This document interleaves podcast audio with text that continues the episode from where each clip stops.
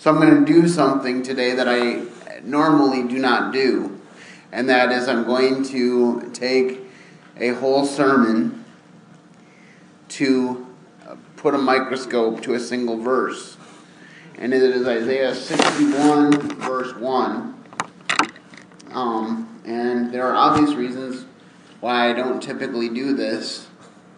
Um, I like to make sure that we stay in context and that we look at a bigger picture usually, but I trust that this will be a blessing to you. So let me read that verse and then we will pray and then we'll dig in. The Spirit of the Lord God is upon me, because the Lord has anointed me, anointed me to preach good tidings, to bind up the brokenhearted good, good tidings unto the meek. He has sent me to bind up the brokenhearted, to proclaim liberty to the captives, and the um.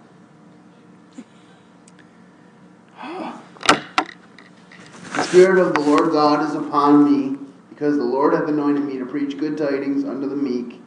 He has sent me to bind up the brokenhearted, to proclaim liberty to the captives, and the opening of the prison to them that are bound.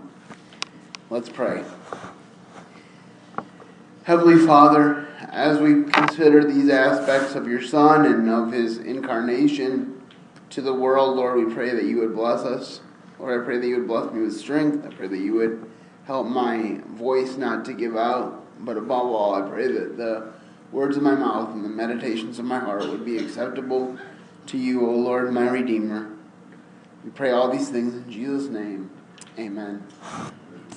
All right, so I started thinking about uh, what to share um, in this Christmas season, and I titled this message Hope in a Hopeless World.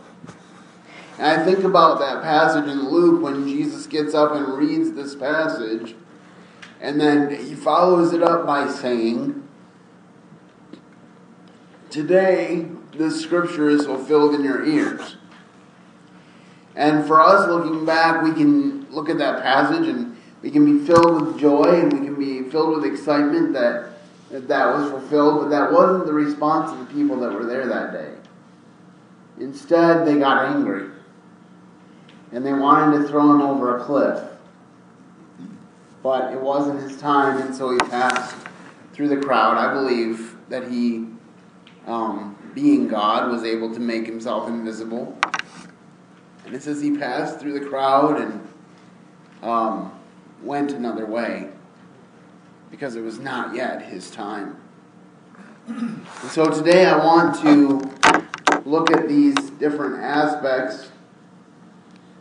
Um, the first one is the Lord hath anointed me to preach good tidings unto the meek. One of the interesting aspects of the gospel story, and in the original as Jesus was coming in the original incarnation was that he came to people and spoke to people who he knew would listen. Some people wonder why he went to shepherds when this is the King of Kings and Lord of Lords. And yet, what did they do when they found out? It says, Let us go now and see this thing which the Lord has made known unto us. They didn't wait. There was no hesitation. And when they did find what the angel said, what did they do after that? They went and they told everyone and spread the news abroad that this has happened, this is true. And so we see in that that God came to those who are willing to receive the message. And I just want to look at a couple of instances of this. First, let's look at Luke 140. 147 to 50. Luke 1 47 to 50. I have a lot of scriptures to go through today, so if somebody can get to them and then be prepared to stand and read, that would be awesome. Luke 1 47 to 50. We'll follow that with Luke 2 11 to 14, and then Matthew 5 5. So let's start with Luke 1 47 to 50 rejoiced in God my Savior, for he hath regarded the low estate of his handmaiden. For behold, from henceforth all generations shall call me blessed. For he that is mighty hath done to me great things, and holy is his name. And his mercy is on them that fear him from generation to generation. This, of course, is Mary's response to the awesome privilege of having the Son of God growing in her womb. And she says, she's very humble. You know, the Catholics would have you believe that Jesus, that Mary was sinless, that she has a place of holiness in the line to get to God. The Bible says we have only one mediator, the man Christ Jesus. But it does say that Mary was highly favored among women. Now, why do you think that is? The first phrase in that passage gives us an idea. The Lord has regarded the lowly estate of his handmaiden. She was meek. She was humble. She wasn't walking around. She didn't run to Elizabeth and say, Guess what? I get to bear the Son of God. I'm so special. No. As a matter of fact, it was Elizabeth and her declaration that spurred this on. Because God revealed through His Holy Spirit to Elizabeth that Mary was carrying the Son of God. And she said, What blessing it is for me that the mother of my Lord should enter into my household. And, and she said, When you entered into the house, the babe in my womb leapt. John was already foretelling the birth of Jesus, even as an unborn baby. So if anybody wants to tell me that unborn babies aren't living human beings that have life, I need only to point them to this story. The first one to proclaim the gospel was an unborn baby. And we see, as Jesus said, Blessed are the meek, for they shall inherit the earth. And so the message went to Mary. Remember, Zechariah wasn't really meek about it, he was disbelieving um, and had an attitude about the situation, and God said, You're going to be struck dumb because you did not believe my messenger. Gabriel said it this way He said, I am Gabriel who stands before Almighty God. What an amazing thing to say. Now Luke 2 11 to 14. Luke 2 11 to 14. For unto you is born this day in the city of David a Savior, which is Christ the Lord. And this shall be a sign unto you. Shall find the babe wrapped in swaddling clothes, lying in a manger. And suddenly there was with the angel the multitude of the heavenly host, praising God and saying, Glory to God in the highest, and on earth peace, goodwill toward men. And again, I've already uh, talked about, if you read further in that passage, you find that the shepherd's response was, Let's go now. I don't know what happened to their sheep. I don't know if they brought sheep with them. Sometimes manger scenes have sheep in them. I don't know all the deal is. Um, but I know that they were that they were not neglectful of their duties and that God took care of the situation. Perhaps God put those put those sheep in a special sleep so that their masters could go and see this baby and come back. But whatever happened, God had it in control, and they went immediately and they found the babe, just as God had said. You know, there you, th- you think about the, the manger, and you, you think, well, why would God choose to put a baby in a manger? But I was thinking about that this week, and I realized that there was probably a ton of babies in that city at that time because all the world was being taxed. Everyone who was of David's lineage was there. They were every place was full up, and we don't know if that was because of suspicions of Mary and Joseph or if it was a legitimate thing of being full up. Um, my brother and I were talking, and he said that he had read that often when they traveled back then for things like that, they would travel in caravans. Um, and if nobody in their caravan um, cared that she was ready to deliver, then that kind of gives a whole nother dimension to the whole idea of no room in the inn. But whatever happened, they went and found the one baby in a manger wrapped in swaddling clothes. Details are important to God because it said that they found the babe in the manger exactly as the angel had said.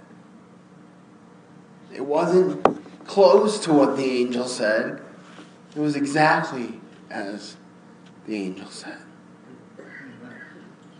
When God says something's going to happen, it happens exactly as He says. The details are important.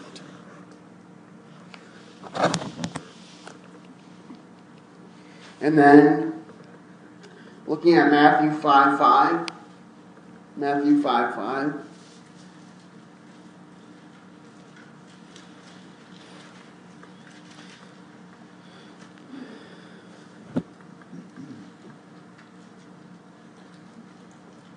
Blessed are the meek, for they shall inherit the earth.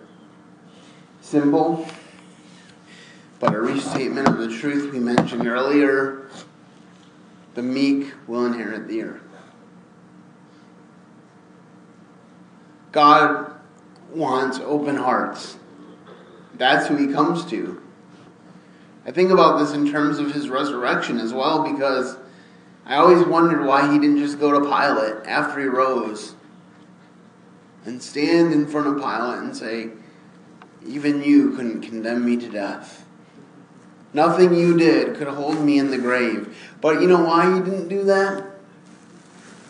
Because he went to those who would be open to the resurrection. He went to those who would rejoice at the resurrection. He went to those who loved him and who cared about him. So if you want God to show up in your life this holiday season or in 2019, humble yourself. The scriptures say, humble yourself under the mighty hand of God, and he will exalt you in due time. It also says that if we humble ourselves, he will exalt us. But if we exalt ourselves, he will have no choice but to humble us. Sobering words. And yet we know that he has come to declare the truth to the meek. A popular play and movie this time of year, one I always enjoy watching, is A Christmas Carol. There is one scene that has always fascinated me. The ghost of Christmas Past has just paid a very discomforting visit to Ebenezer Scrooge. Clearly, the old miser is shaken by the entire ordeal, but when he awakens from his sleep, he does not take the message to heart. No, he simply dismisses it by saying, Bah, humbug. It wasn't real. Just a bit of last night's undigested beef, he says to himself. There's more of gravy about you than there is grave. A vision to be taken to heart or simple indigestion? You tell me.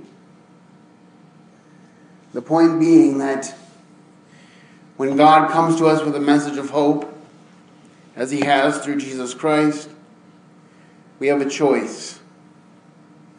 Do we accept it or do we reject it?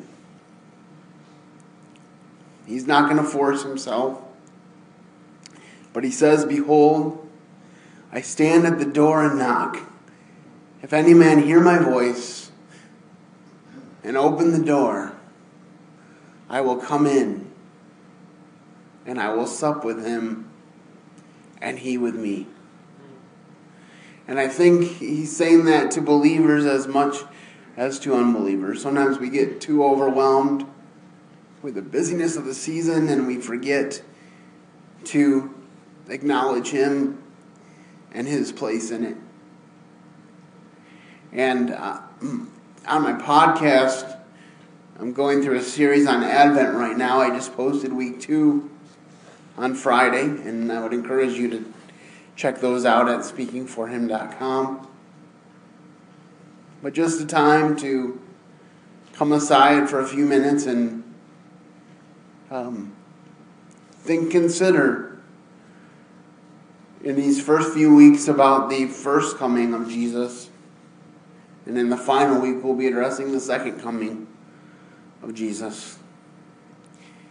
In all these things, he was in control the whole time. Bible says that when the fullness of time had come, then uh, came a man born of a woman to redeem those who are under the law. And that was you and me. Okay, the second part of our verse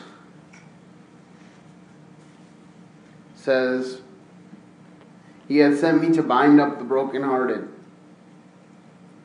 We look at Isaiah 41:10. Isaiah 41:10.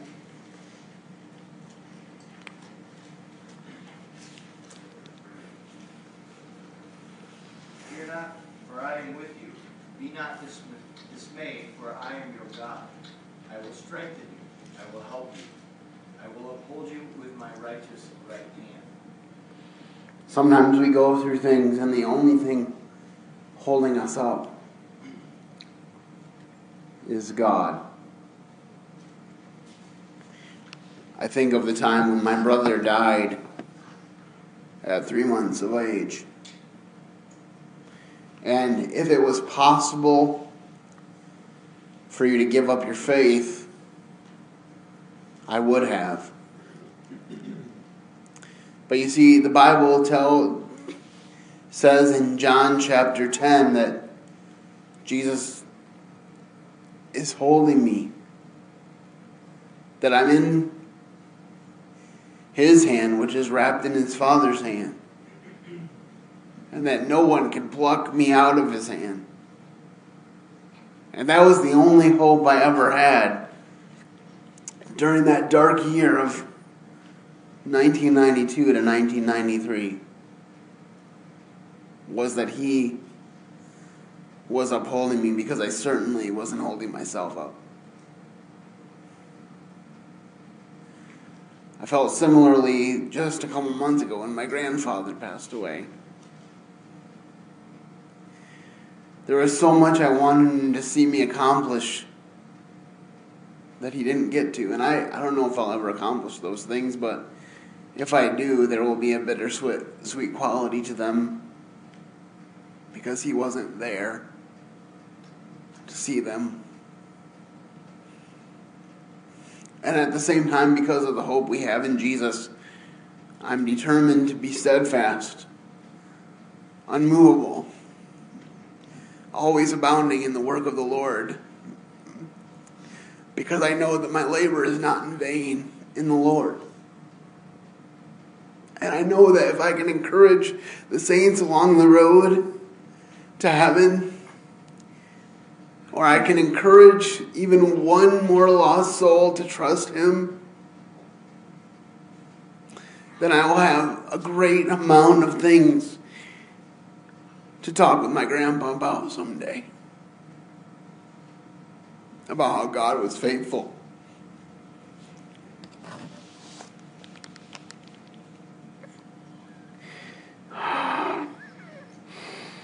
Can we look at Matthew 11, 28 to 30? Matthew 11, 28 to 30. This is a familiar passage, but as I've often said, I think familiarity breeds, breeds apathy sometimes. So we need to be exercised in studying these familiar passages. Come unto me, all ye that labor and are heavy laden, and I will give you rest. Take my yoke upon you and learn of me I am meek and lowly in heart, shall, and ye shall find rest unto my soul. For my yoke is easy and my burden is light. It's amazing to me how many people, even professing Christians, want to take on a hard yoke. Jesus said to the Pharisees, You you put a yoke on the shoulders of the people that you are called to serve that's greater than one that you cannot even bear up. Paul wrote a whole book in the book of Galatians about how we're not supposed to be in a yoke of bondage. He said to the Galatians, I, I preach to you the gospel of grace, and somebody bewitched you to believe that the law was necessary along with grace. Now, the law is still God's law. It's still important to study, still important to know. But the law isn't getting me to heaven. I can't follow the law. The Bible says that if I'm guilty in one point, I'm guilty of every part of it. It's only grace. And it's only Jesus. And Paul says, if somebody preaches to you another gospel than the one I have preached to you, let him be accursed. What did he say the gospel was? He said, the gospel is that Jesus died according to the scriptures, was buried according to the scriptures, and rose again according to the scriptures. That, my friends, is the gospel. If you're trusting in anything else, stop.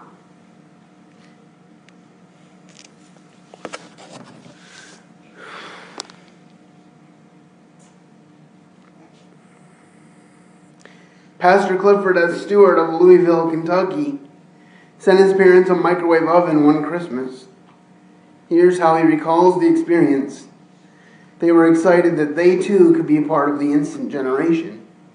When Dad unpacked the microwave and plugged it in, literally within seconds, the microwave transformed two smiles into frowns. Even after reading the directions, they couldn't make it work. Two days later, my mother was playing bridge with a friend and confessed her inability to get the microwave to even boil water. To get this darn thing to work, she explained, I really don't need better directions. I just needed my son to come along with the gift. When God gave the gift of salvation, He didn't send a booklet of complicated instructions for us to figure out. He sent His Son. In Hebrews chapter 1, it talks about how God, at various times and in various ways, made known the truth unto us, has in these last days sent to us his Son.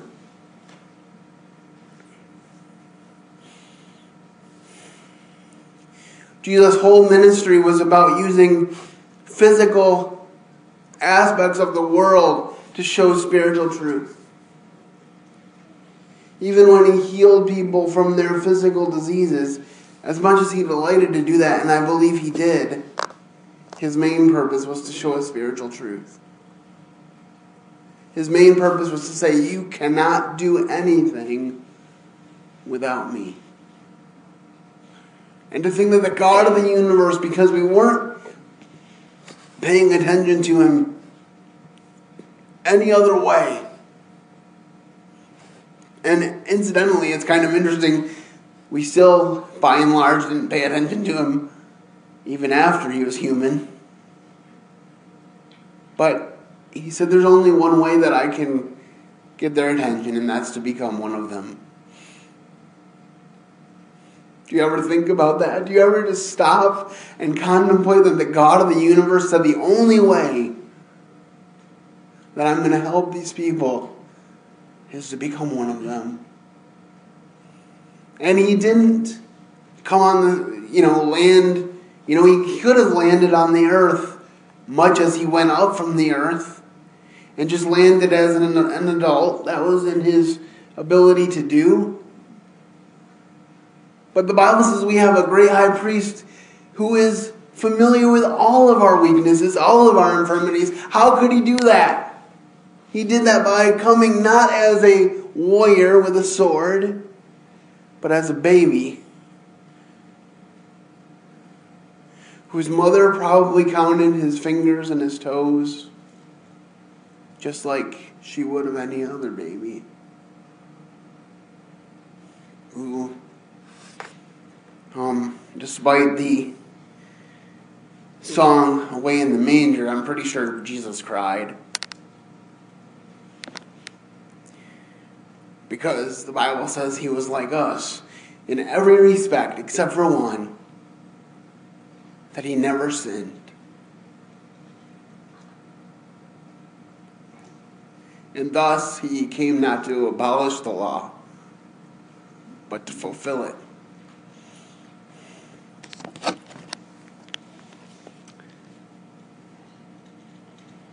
Sometimes, as an admonition too to us, we don't need more stuff from the people we love. We just need the people we love. Some parents get so busy that they think that just giving their kids everything that they think their kids want is the answer. I remember a story, and I think I've told it here before, but this little boy asked his dad what, what he made in an hour at his job, and he said a hundred dollars. And the boy went to his piggy bank and he counted out fifty dollars and he said, Dad, can I have fifty dollars? And the dad at first was, was angry. He said, Well, why, why would you need fifty dollars? Thinking that he wants the latest gizmo or whatever. And finally, after stewing about it for a little while, he decides, I'm, I'm just going to give him the $50 and he can have whatever he wants. And the boy pulled out his $50 and the $50 that his dad gave him and said, Can I have an hour of your time?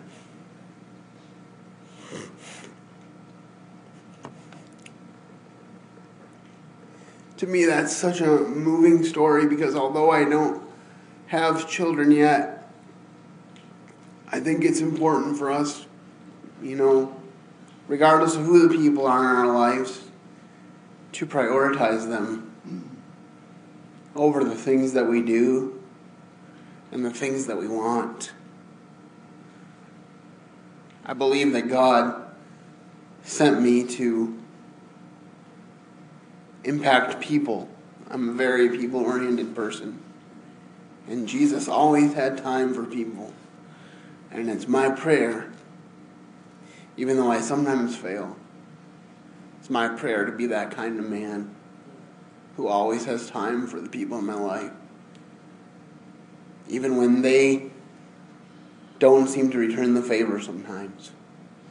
But I just think about how Jesus was because he he wanted time from those that loved him and usually they were just asking for things and not just spending time grateful for his presence.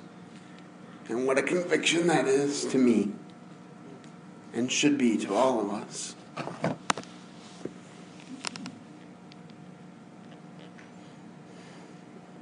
Okay.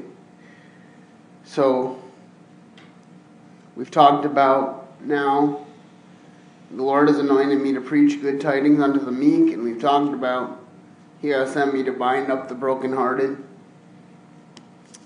Our third point is to proclaim liberty to the captives. To proclaim liberty to the captives. Could we look at Ephesians chapter 2, verses 4 to 9?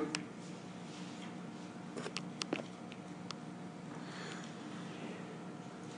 Ephesians 2 4 to 9. God, who is rich in mercy, for his great love, wherewith he loved us, even when we were dead in sins, hath quickened us together with Christ. By grace ye are saved hath raised us up together and made us sit together in heavenly places in Christ Jesus, that in the ages to come he might show the exceeding riches of his grace and his kindness towards us through Jesus Christ. For by grace are ye saved through faith, and that not yourselves. It is a gift of God, not of works, lest any man should boast. So we see here that we were dead in trespasses and sins. I think we have a modern false theology permeating Christianity today, often that says, I'm pretty good on my own, but I'll add Christianity. Or, I have this bad habit that I need God to take care of for me, and sure that surely there's truth to that, but the reality, folks, is that God did not come to make bad people good so much as He came to make dead people alive. We were dead in our trespasses and sins. It's interesting that as Jesus um, is talking to the Pharisees and he said, You're of your father, the devil, and you're bound by him. And they said, We've never been bound by anyone. It's so it's so it would be funny if it wasn't sad because they've been bound their whole life. They, they've been bound the whole the whole history of of the children of Israel is about bondage because they were bound to the Egyptians. They were bound to the various nations that prevailed against them in the book of Judges. And as Jesus is standing there talking about their bondage to the devil, he doesn't even mention to them that they're bound by the Romans. Because guess who they had to go to in order to kill Jesus? They had to go to the Romans and say, Our law says he must die. But because you are in charge, you have to do it. So they were in bondage their whole lives, and yet they said, We are bound to no man. That's, that's the lies of the devil. There's so many people bound by the devil today that think they're not bound. But freedom, true freedom, is found in Jesus and Him alone. And incidentally, I've told people this before too, but I'll say it again. I would rather be bound in this wheelchair, never be able to walk a step in my life, than to be able to break the four minute mile and be running straight into hell. That's the bottom line truth. It doesn't get any more real than that. And uh, so we're talking about liberty, so of course we must go to the liberty chapter, Galatians chapter 5, two verses here, verse 1 and 13. If somebody could read verse 1 and 13, that would be great. From freedom, Christ has set us free. Stand firm, therefore, and do not submit again to the yoke of slavery. Verse 13 For you were called to freedom, brothers. Only do not use your freedom as an opportunity for the flesh, but through love serve one another. That is uh, one of the mottos of Resthaven Homes. And I love it. By love, serve one another. What a wonderful truth for us to know today. For Christ has come. If Christ had not been born, hearts burdened and forlorn must seek in vain peace to attain, to attain if Christ had not been born. If to the Bethlehem home the Christ child had not come, with love would seem, no, Child had not come, hearts now agleam, with love would seem, but drear had not Christ come. But now both hope and cheer God gives for every year to seeking hearts his grace imparts. His love for Christ has come. Remember, the Apostle Paul said it this way He said, If Christ be not risen, then our faith is in vain, and we are of all men most miserable. And then there's a glorious word, but. Now is Christ risen. And then he talks about how death is swallowed up in victory and grave, the grave has no power. Why? Because when they walked to that grave that Sunday morning to put the spices on a dead man, they found no man except for some angels who said to them, Why do you seek the living among the dead? He is not here, for he has risen, just as he said. What did we talk about earlier? That the details of the story are important, that everything happens just as he says, with no alteration.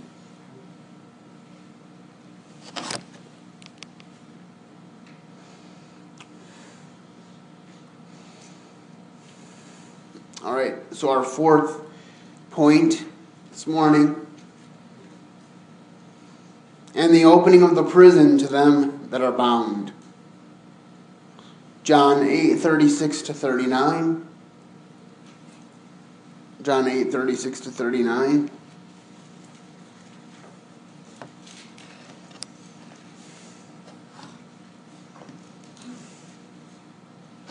Therefore, if the Son makes you free, you shall be free indeed.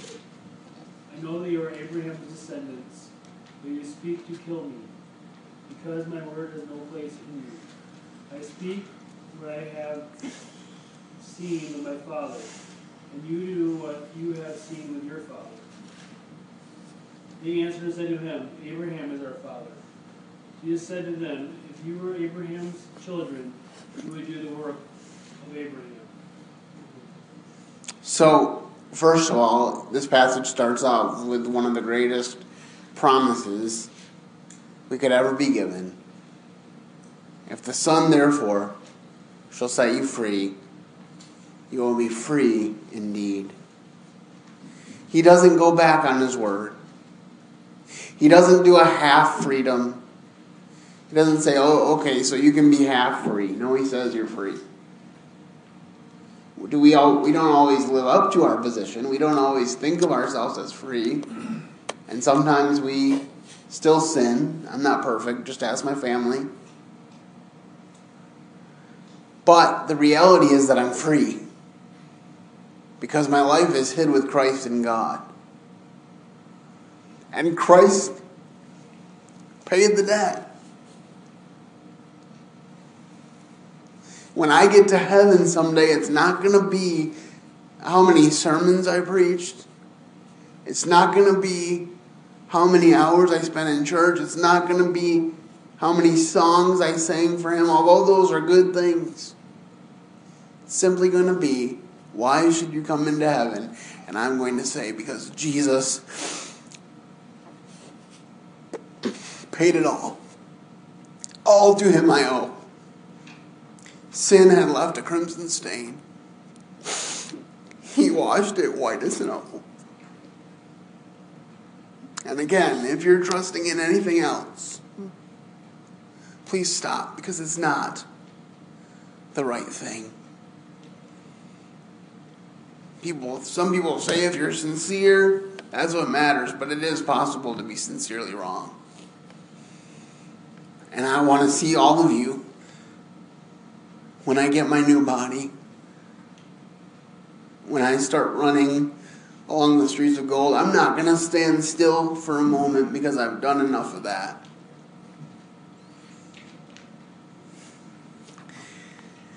But if you want to try to keep up with me, I welcome the challenge.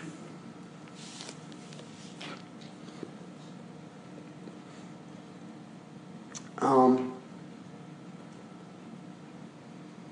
and then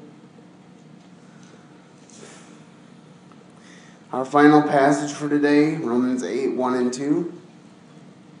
Romans 8 1 and 2.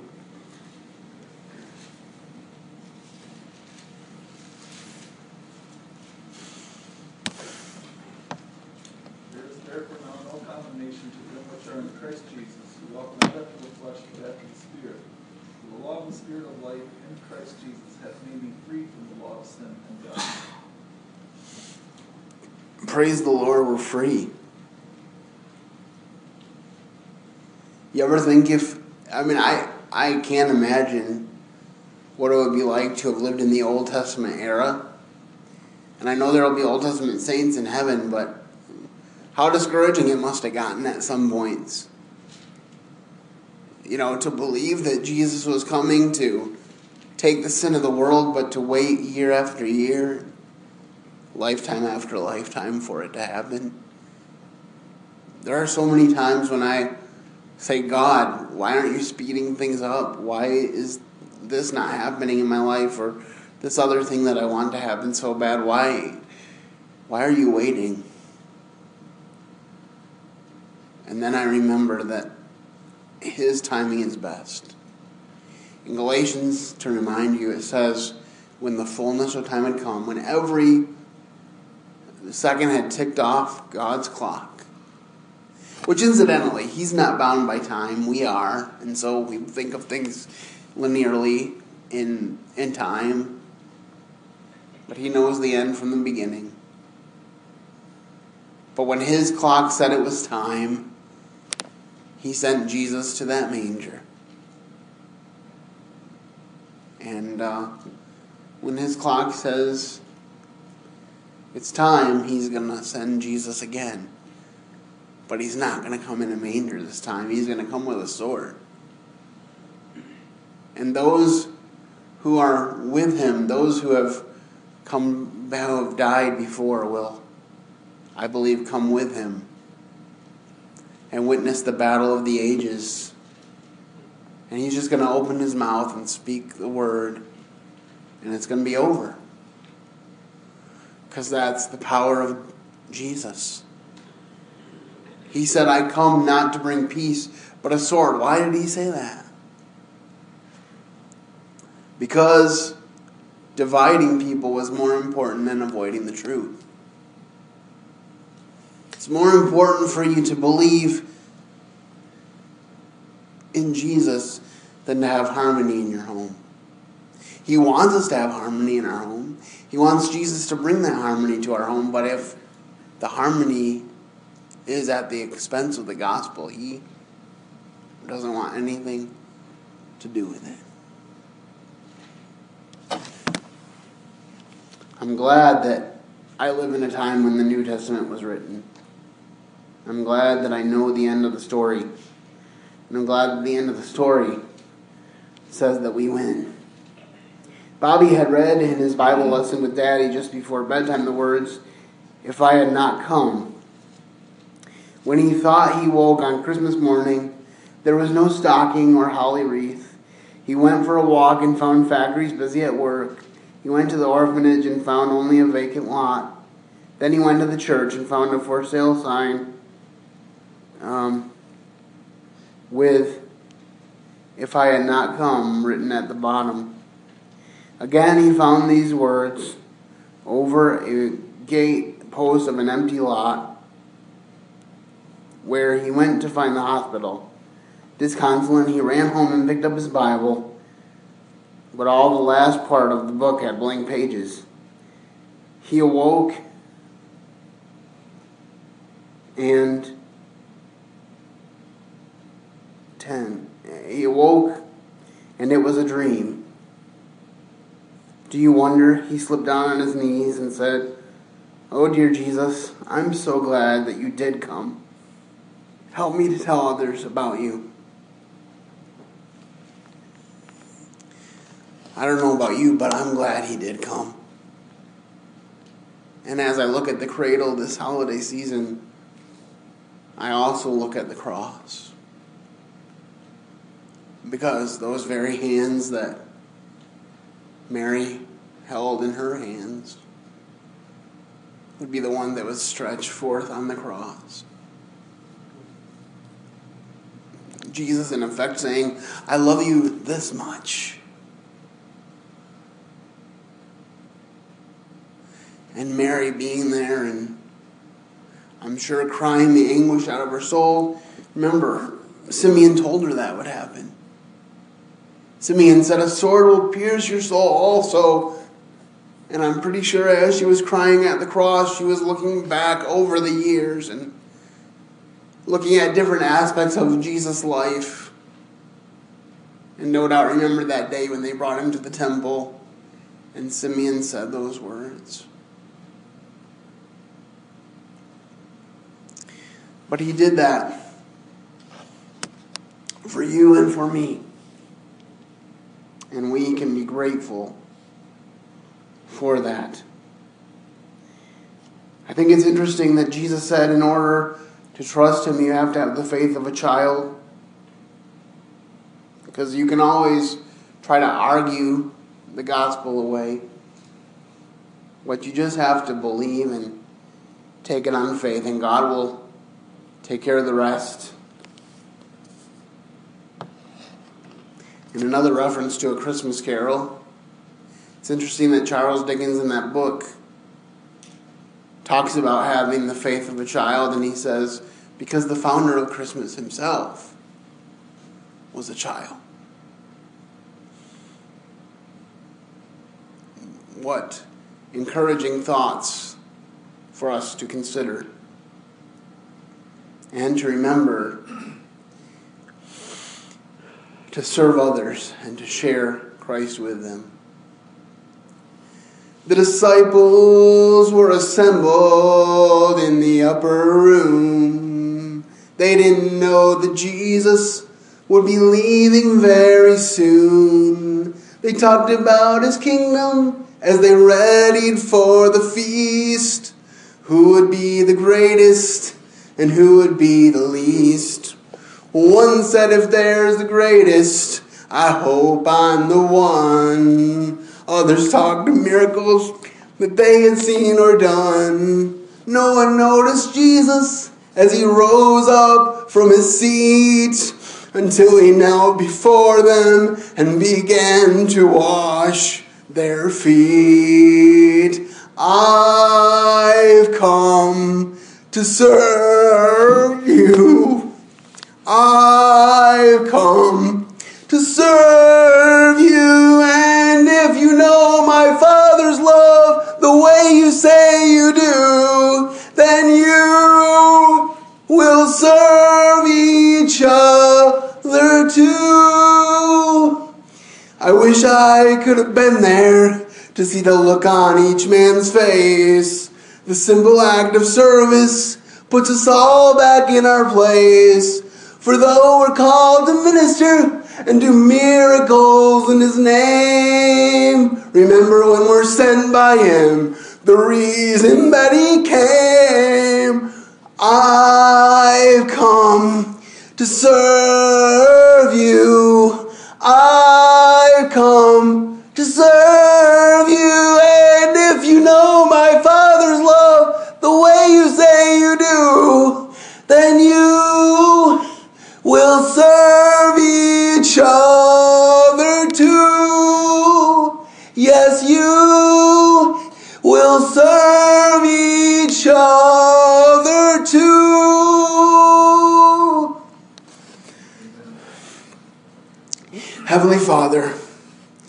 Thank you for these words in Isaiah, and we thank you that Jesus read them in the synagogue many years later and said, Today, this scripture is fulfilled in your ears. Lord, we thank you for the fulfillment of scripture. We thank you that Jesus died on the cross, but that there's a chapter after that because he rose again. Lord, I pray that you would be with us all as we go our separate ways. Thank you for speaking through me today and for giving me strength. Uh, now, uh, just make your face shine upon these saints and give them peace. In Jesus' name, amen.